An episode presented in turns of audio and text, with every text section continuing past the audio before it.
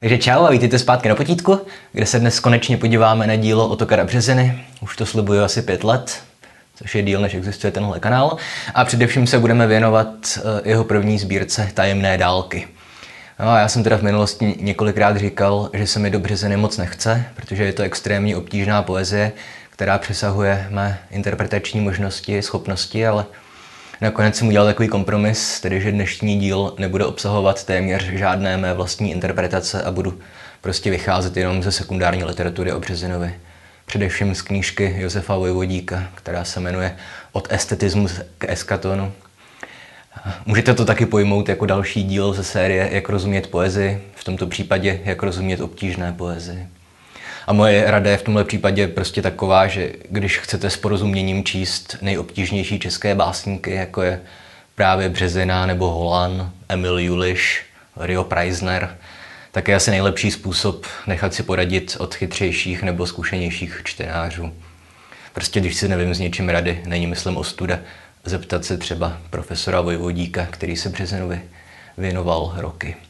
A ještě jedna organizační věc. Asi jste už všichni postřehli, že ministerstvo zrušilo ústní maturity z češtiny a angličtiny, což je pro tenhle kanál celkem problém. Understatement. A, takže se k tomu krátce vyjádřím v samostatném videu, které vyjde někdy v průběhu příštího týdne a kde vysvětlím, jak teďka teda změníme plány s ohledem na ty zrušené maturity. Takže tolik klasické zametání na začátek a teď už Otokar Březina a tajemné dálky. Je to tedy jeho první básnická sbírka, vyšla v roce 1895, ale pracoval na ní už od roku 1892. Předtím se věnoval próze. Napsal několik povídek na pomezí realismu a naturalismu. Dokonce napsal i realistický román. Ale právě toho roku 1892 ho spálil, zcela přehodnotil svou tvorbu a od realismu se obrátil k dekadenci a symbolismu. Březinu máme sice zaškatulkovaného jako symbolistu, ale především v tajemných dálkách jsou, myslím, prvky dekadence tak silné, že ten atribut dekadentní nemůžeme u březiny opomenout. No a tenhle jeho obrat, odvrat od realismu k modernismu svým způsobem odpovídal nějakému celoevropskému trendu, kdy se autorům zkrátka už zajídal ten popisný pozitivistický realismus či naturalismus. Částečně můžeme říct to též i o romantismu – který sice myslím na Březinovou tvorbu má celkem očividný a přiznaný vliv, ale on sám paradoxně jednomu svému kamarádovi napsal, že mu není nic protivnějšího než romantické plky o zahradách rozkvetlých brosklí.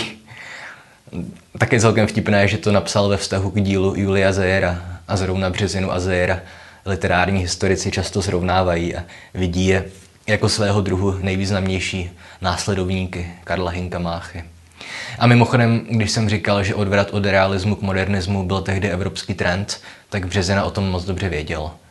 Že on v té době věnoval skoro veškerý svůj čas studiu filozofie a literatury a, a dobře věděl, jakým směrem se evropská literatura vyvíjí a jaký filozofové mají na literární scénu vliv. Takže pokud máte při čtení Březiny pocit, že tam vidíte ozvuky Schopenhauera, Immanuela Kanta nebo Nietzscheho, tak máte naprosto správný pocit. A podobně jako autoři z jiných zemí, tedy Březina provedl radikální gesto, kdy na úkor realismu, kterému je vlastní próza a epika, přijal dekadenci a symbolismus, tedy směry pracující naopak především s lirickou poezí. A tím mimochodem neříkám, že by Březina tvořil na základě nějakých módních trendů.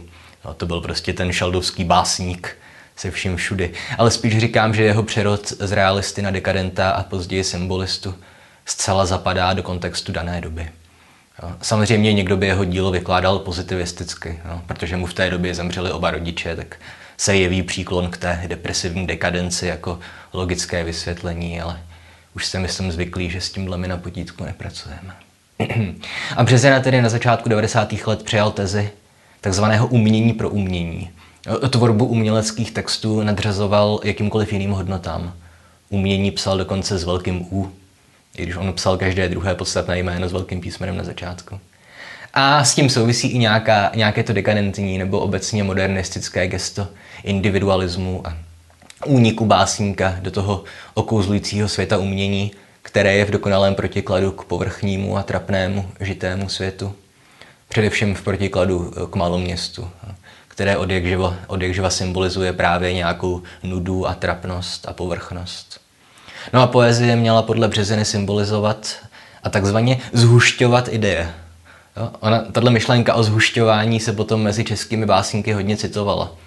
Odkazovalo se taky k německému výrazu pro básníka, že to Eindichter, což znamená doslova zhušťovač nebo zhušťovatel, nebo já nevím, jak, jaké slovo je vhodnější. Jo? Ale ta myšlenka za tím zhušťováním spočívá zkrátka v tom, že v básni má být vyjádřeno co nejvíc ideí na co nejmenším prostoru. A myslím, že zrovna v tom symbolistním diskurzu dotáhli básníci tuhle myšlenku úplně nejdál. Um, a zároveň hraje v tajemných dálkách velkou roli mélická složka, tedy hudebnost verše.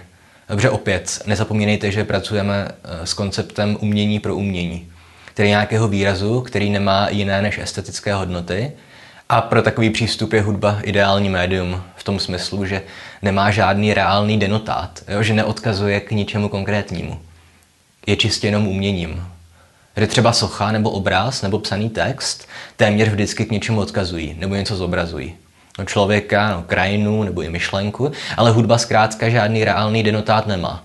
Jo, můžeme ho tam sice hledat, existuje několik málo skladeb, které očividně odkazují k nějaké reálné entitě, že jo? Let Čmeláka od Korzakova nebo Dvořákova humoreska. Ale ve výsledku bude instrumentální hudební skladba téměř stoprocentně abstraktní projev, kterému tedy chybí označované nebo denotát, nebo jakkoliv to chcete nazývat. No a podobně jako hudba, Březinova poezie nemá sdělovat nějakou konkrét, nějaké konkrétní a aplikovatelné myšlenky nebo popisovat konkrétní fenomény, ale má být na nejvýš abstraktní a má působit jako nějaké kouzlo, halucinace, klam smyslu, nějaká prostě hermetická alchymie, nebo nevím, jak to nazvat. A veškerý požitek při četbě jeho poezie má být umělecký nebo filozofický a pro jiné hodnoty tam není místo. No, dnes by asi bylo modní říct, že vlastně Březinova poezie má meditační charakter. Podobně jako třeba poezie středověkých mystiků, kteří se vlastně formou básně pokoušeli o nějaký kontakt s Bohem. A později, především ve 20. století, na tenhle koncept navázali autoři kolem Henry Bremonda, jo, ti tvůrci takzvané čisté poezie. Tohle všechno je velice blízké Březinovi. No. A podobně teda Březinova poezie nemá se čtenářem přímo komunikovat, nemá mu něco sdělovat, ale její funkce je spíš jako sugestivní. No. Podobně jako v případě hudby. Jo, proto také nemá moc smysl vykládat jeho básně slovo od slova a říkat, že tahle metafora znamená tohle a tahle metafora znamená tamto a celkové vyznění básně je takové a takové. Jo. To zároveň ale neznamená, že by v jeho poezii nebyly přítomné nějaké často se opakující motivy. V případě tajemných dálek je to smrt, sen, krása, vůně je hrozně důležitý motiv. Ale Březina si pokouší všechny tyhle pojmy podat co nejvíc abstraktně. Jakoby výsledek nějakého poznání prostřednictvím meditace, jak už jsem říkal. A tedy takového poznání, které odhaluje všechny ty fenomény v nějaké jejich čisté, dokonalé podobě. Která ale neodpovídá realitě žitého světa. Jo a opět, pokud jste trošku znalí filozofie, tak tady zcela správně tušíte podobnost s Platonovým světem ideí nebo s Kantovým idealismem a s fenomén, že jo, anzich, o sobě.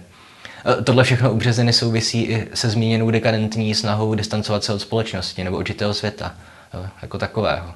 Kde Březinova poezie představuje právě nějakou snahu utéct do světa, toho nějakého světa ideí, nebo jakkoliv to chcete nazývat, tedy světa, který je lidu prázdný a obývají ho pouze nějaké abstraktní myšlenky, s nimiž vede dialogy ten lirický subjekt, básnické já. Dobře, všimněte si, jak často užívá Březina apostrofy když už mluvím o těch dialozích. Jo? Jak často lirický subjekt tajemných dálek někoho oslovuje. Ale pokaždé je to nějaký na nejvýš abstraktní fenomén. Březina vám nikdy nebude mluvit k lesu nebo křišťálové studánce, nebo nedej bože k nějakému objektu milostného nebo erotického zájmu. Ale vždycky, když tam máte to o něco, no, o fretná chrochtobuznosti, tak vždycky prostě promluvá k smrti, myšlence, k duši, stínu, k tajemství. A když už mluví ke konkrétním lidem, tak jsou buď mrtví, třeba jeho matka, nebo ztracení. To je v případě tajemných dálek nějaký ten přítel, se kterým se lirický subjekt přestal výdat a stýkat. Nebo obecně koncept ztraceného mládí.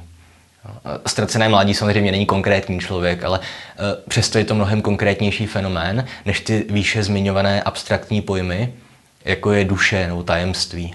Opět tajemství je u Březiny neskutečně jako nabitý výraz. A No, ten důraz na ztracené lidi nebo ztracené hodnoty je také jeden z důvodů, proč se vlastně teda Březina staví do stejné linie jako Karel Hnek Mácha, což už jsem zmiňoval.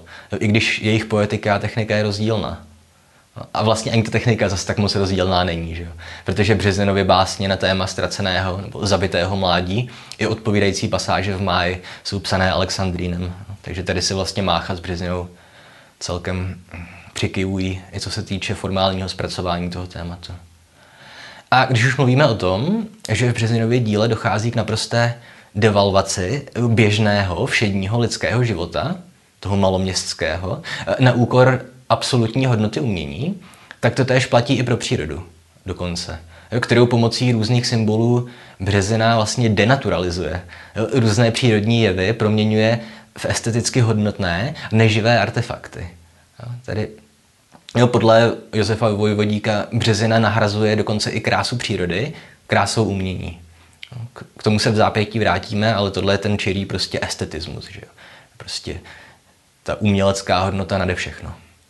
No a teď se dostáváme tedy k té nejtěžší části videa, aspoň pro mě jakožto učitele nejtěžší, tedy pokusit se vysvětlit, jak funguje u Březiny ten proces nacházení ideí v nějaké jejich dokonalé a absolutně abstraktní formě. No, v případě tajemných dálek je ústředním nástrojem poznání těch absolutních hodnot a pravd smrt. To máme zase důvod víc, proč tu sbírku řadit k dekadenci. No a tahle březinová posedlost smrtí jakožto nástrojem nějakého metafyzického poznání mimochodem taky není totožná s křesťanským chápáním smrti. No, ono opět u Březiny ten vztah ke křesťanství je hodně komplikovaný. Ale jeho logika vychází spíš z toho, že smrt eh, jako jediný fenomén nebo nám známý fenomén, přesahuje čas i prostor. Tohle je, myslím, nejlíp vidět na básni Modlitba večerní, která je přímo vystavěna eh, jako modlitba k smrti přímo. Jo, hned v, úvodní, v úvodním verši, v té apostrofě o smrti živých těl, již noc se stává dnem. Jo? Tady smrt je oslovená jako svého druhu způsob přístupu k nějakému tajemství nebo poznání. Jo, díky smrti se ta temná noc nevědomosti mění v den. Jo? V smrti živých těl již noc se stává den. Nebo teda dnem, to tam je, myslím. A co je zrovna na téhle básni ještě zajímavější, je závěrečná slka, která ten vztah lirického subjektu k smrti vlastně erotizuje. A navíc celkem masochisticky. Jo, to jsem si napsal, to se nepamatuju z paměti, tuhle sloku. Eh, cituji. V mé tělo pronikni a v každý nerv a sval se z temných zdrojů svých mi rozlej balzámem, jak láva vytryskni a hoř a teč a pal. Eh, v rozkoší šílených vzplanutí neznámém. Až smolnou pochodní žádostí žhavý dech na popel dohoří tajemným ohněm tvým, ty dechni v čelo mé a usnouti mě nech, eh, v sen věčný, poslední, z něhož se nevzbudím. Jo? Takže prostě ten, ten motiv smrti, kterou oslovuje ten lirický subjekt a říká je, ať mu teda dá usnout tím věčným snem, tak zároveň tady je ten silný prostě masochistický erotický motiv, kdy se má prostě mu že jo, vytrysknout a pálit ho a hořet v jeho žilách. A na téhle sloce je taky zajímavé celkem to, že v ní vlastně dochází k inverzi toho úvodního verše básně ve kterém tedy oslovuje smrt, která mění tu noc nevědomosti v den poznání, ale v závěrečném verši chce naopak usnout v sen věčný. No, přičemž sen se v básnickém jazyce zkrátka pojí s nocí. No, takže tady máme zase tu inverzi té noci a dne, kde se vlastně mění i ten jejich základní charakter, to spojení noci s poznáním nebo naopak s nevědomostí. Hmm. No a tím se mimochodem dostáváme teda k dalšímu motivu tajemných dálek, důležitému motivu, a to je právě sen, který má několik různých podob i funkcí.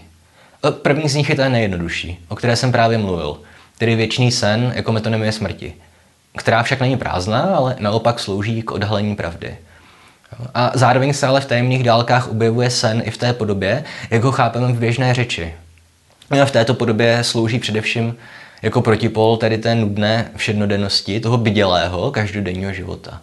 Jo, hnedka úvodní dvojverší celé sbírky zní, cituji, o sílo extází a snů, z níž umění plá barev vějířem a v tónech burácí. No, v téhle citaci máte ostatně že schrnuté nejdůležitější motivy té sbírky.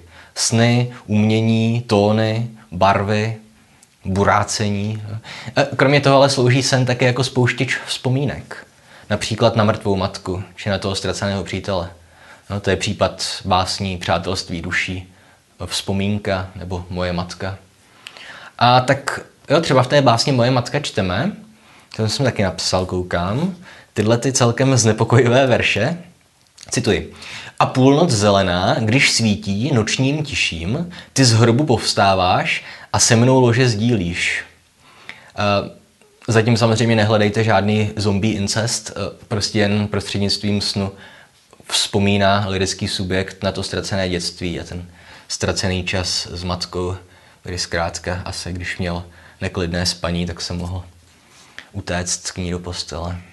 No a ještě jednu polohu má v tajemných dálkách sen, a to je naopak sen, který je dusivý, který symbolizuje jiný typ snění, spojený s pasivitou nebo až s paralýzou.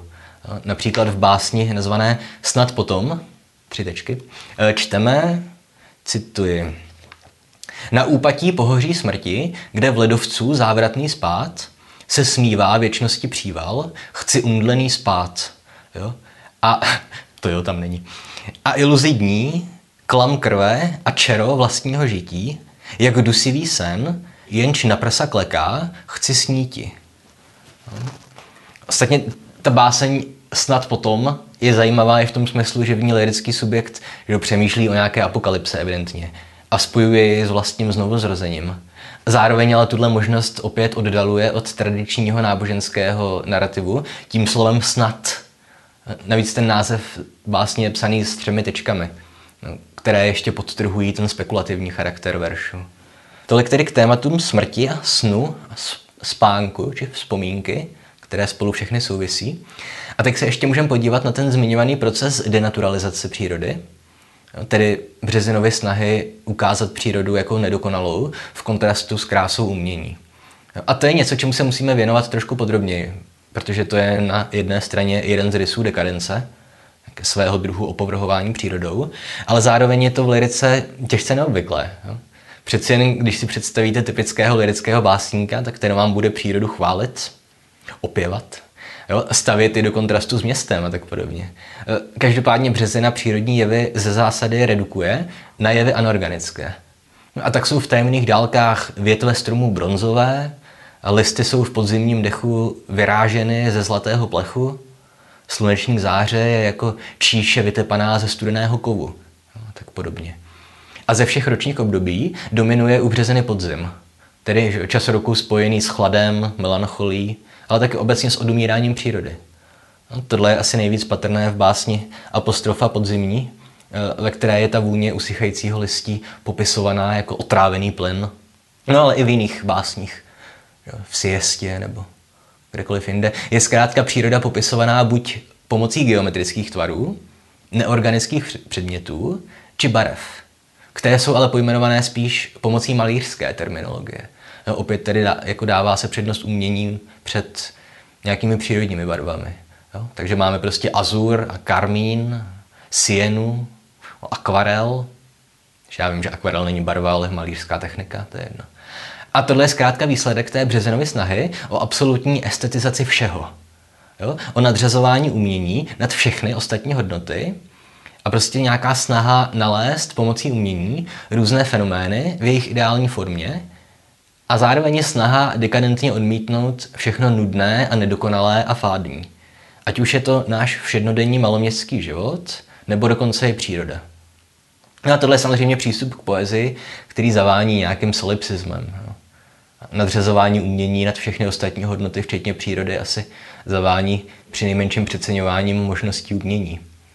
A zároveň je pravda, že tyhle estétské směry, jako dekadence nebo symbolismus, velice rychle vyhořely no, byly populární nějakých deset let a pozdější generace je prostě odmítnuly.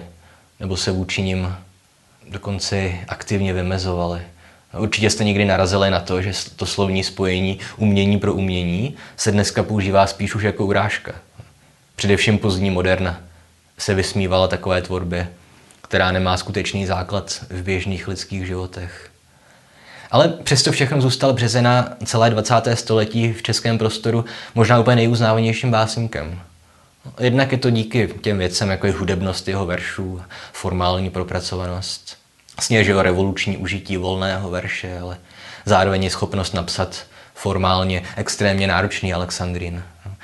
Případně díky schopnosti vytvářet komplikované metafory, které se prakticky nikdy neomezují jen na nějaké slovní spojení, ale táhnou se napříč strofami, básněmi a někdy i napříč sbírkami.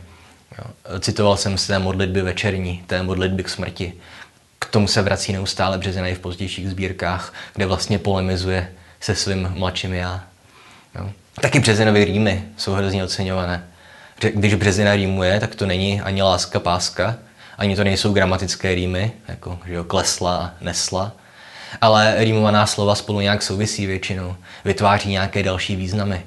No, což pokud jste někdy zkoušeli psát vázanou rýmovanou poezii, tak víte, že to je skoro nadlidský úkol. Občas je jako vážně těžké najít jenom rým, ale na tož ten rým vytvořit tak, aby ještě měl opět nějakou semantickou hodnotu. No ale teda tolik stručně jenom k Březinově básnické prvotině. Určitě se v budoucnosti vrátíme k nějakým jeho pozdějším dílům, kde už tedy skutečně ustupuje ten estetismus na úkor eschatonu. A jinak to znáte. Jestli se vám video líbilo nebo jste se něco naučili, dejte like, odběr, sdílejte a komentujte. Najdete nás taky na Facebooku a Instagramu. Podpořit nás můžete na Patreonu. Minulý týden jsem dělal podcast o labirintu světa a Lůzdahouzu srdce od Komenského. Příští týden bude podcast o počítači generované poezii. Každou neděli pořádáme na Discordu literární večírek, kde máme teoreticky mluvit o různých básnických textech, ale ve výsledku to vždycky skončí debatou o drogách a o zvířátkách a tak. Takže čau.